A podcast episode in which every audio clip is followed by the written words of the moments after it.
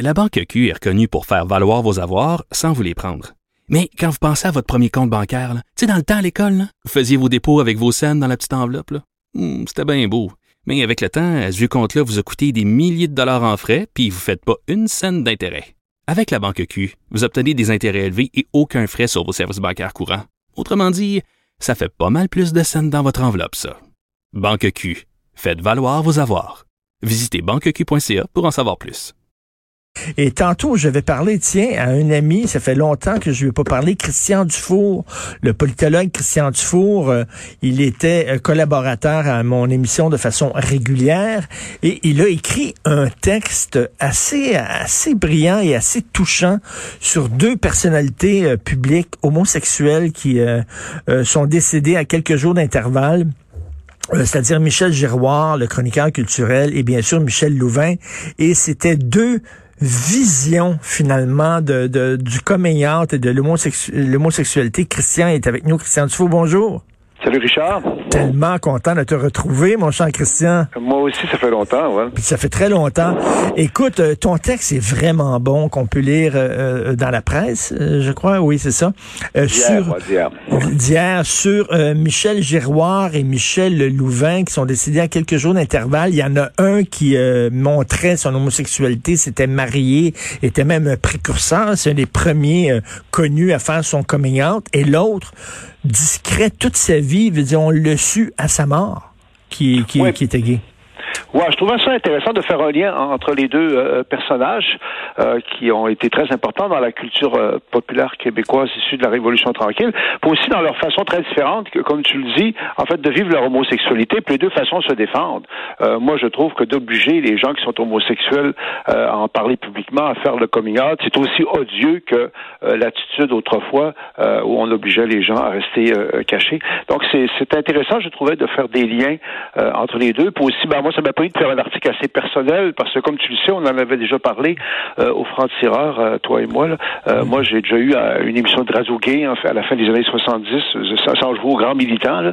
je suis gay moi-même, donc ça, ça me touchait. Puis il y a eu beaucoup de réactions à, cet article-là. Pour aussi, enfin, on parle d'autre chose que la COVID. Que ben moi, oui. j'essaie, moi, j'essaie pour être franc d'écrire sur autre chose que la COVID, puis non, penser à autre chose que la COVID. Et tout à fait. Le, le, monde continue de tourner, ça fait du bien. Est-ce qu'il était hypocrite, Michel Louvain? C'est-à-dire qu'il chantait pour les madames, puis des chansons romantiques, puis euh, euh, il leur faisait euh, l'illusion qu'il pouvait les cruiser, tout ça, alors qu'il était gay. Il y a des gens qui pourraient dire, ben, il était hypocrite. Pourquoi il cachait son homosexualité?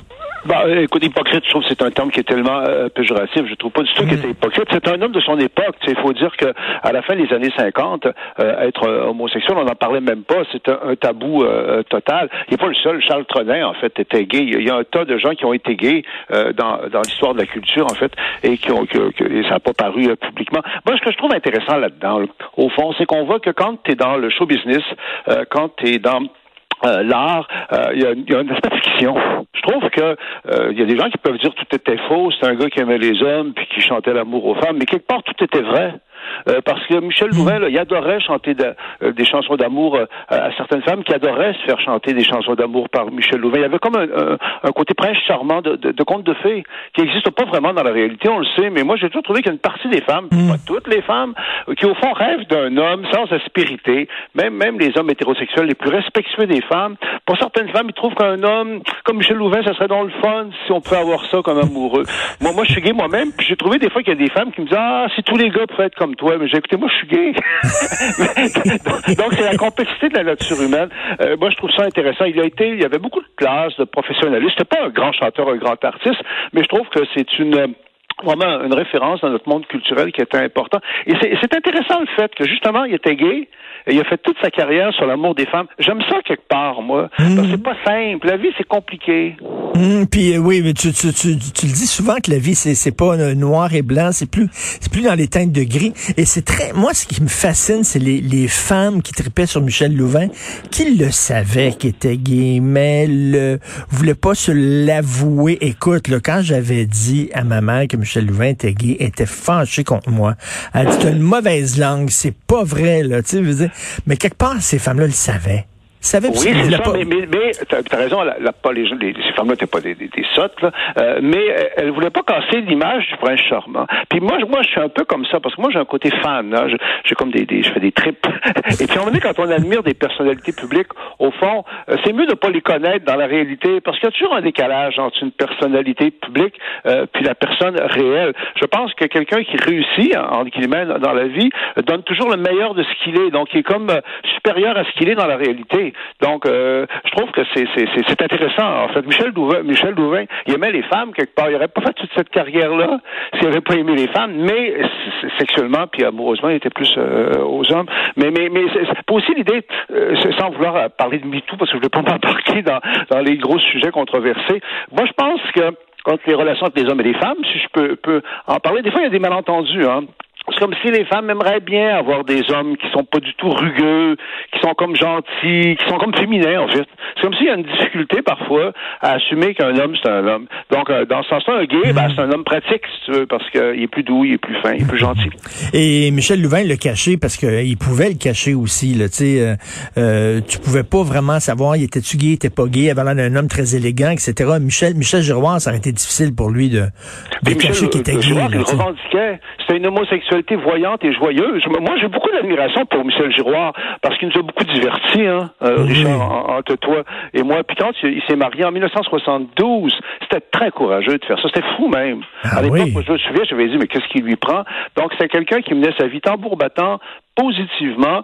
Puis je trouve que c'était beaucoup plus courageux que tous ces coming out là auxquels on assiste ces temps-ci, qui sont faciles parce qu'ils sont encouragés par euh, euh, la, la, la, culture dominante. Puis une chose aussi qui m'avait frappé, c'est que dans les entrevues qu'il donnait après, Michel Giroir, il était pas parfait, je le dis, mais, mais par rapport à ce thème-là, moi je, je l'admire, c'est qu'il n'a jamais joué la victime. Puis il disait, je me suis de discrimination. Écoute, c'est des années-lumière de ce qu'on entend tout le temps. Euh, on dit toujours, les...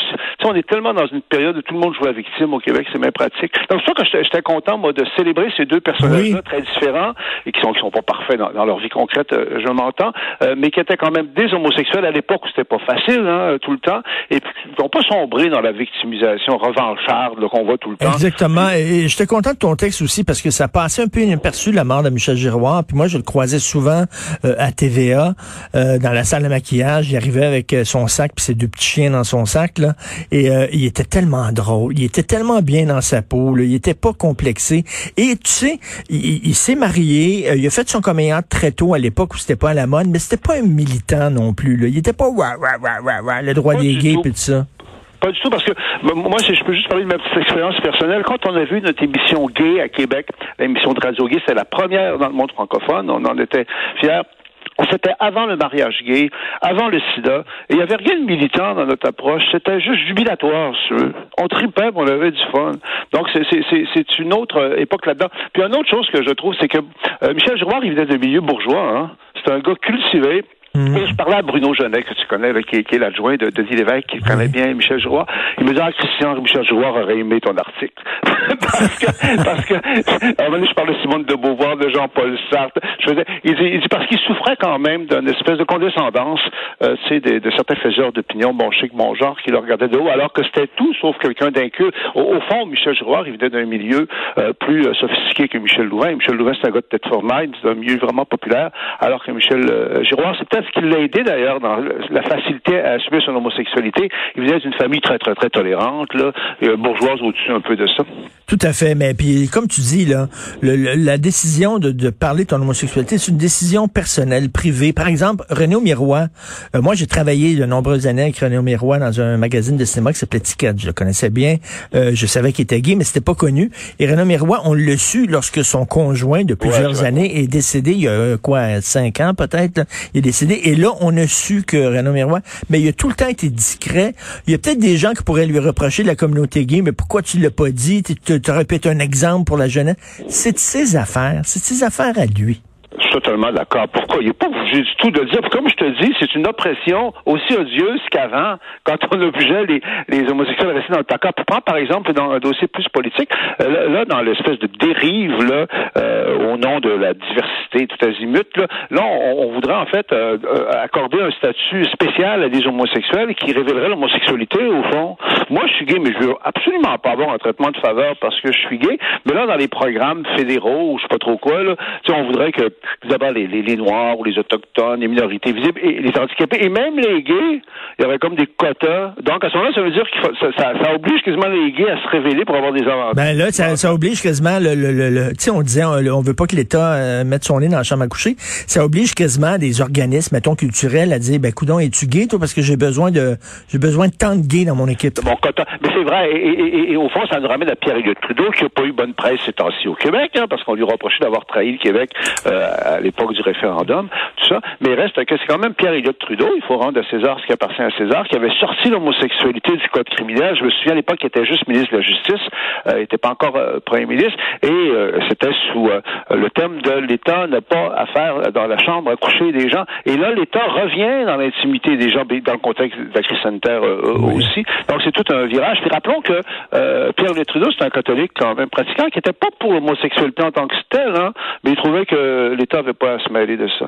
En fait, ça nous rappelle toute une autre époque, Richard. les deux mm. Michel qui sont partis, là, c'était des gens intéressants, mais il n'y en aura plus du monde de même, malheureusement. Oui, c'est vrai. Et en terminant, tu sais, être homosexuel aujourd'hui, maintenant, c'est quasiment straight, parce que maintenant, c'est les trans, puis c'est les fluides, puis c'est les non-binaires. Vous êtes rendu plate, les gays. C'est très clair. Moi, moi, j'ai rien contre les trans, tout ça. Mais sauf que euh, le problème, c'est que ça prend trop de place dans l'espace public. C'est comme exagéré. Euh, c'est ça qui devient euh, malsain. Et ben là, aujourd'hui, c'est devenu, écoute, c'est l'envers de l'époque où on se faisait traiter de fif de tapette. Là. Maintenant, c'est merveilleux, en fait, faire son coming out. Ça t'aide dans ta carrière. Tout le monde applaudit. Il n'y a aucun courage là-dedans. Non, non, mais il faut faire un coming out de trans maintenant, un coming out de gay se passer. attends, attends, je vais t'étonner, Richard. Il y a peut-être des secrets dans ma vie privée que je t'ai pas encore révélés. Oh! ben, il faudrait se reparler alors plus souvent, mon cher Christian. Hey, merci de nous donner l'occasion de parler d'autre chose que la sacrée COVID. Merci. Ah oui, parce qu'il faut garder le moral. Moi, c'est pour ça que je fais un effort, là. Je me tiens informé minimalement, mais je fais pas de zèle. merci. Salut, Christian. À bientôt.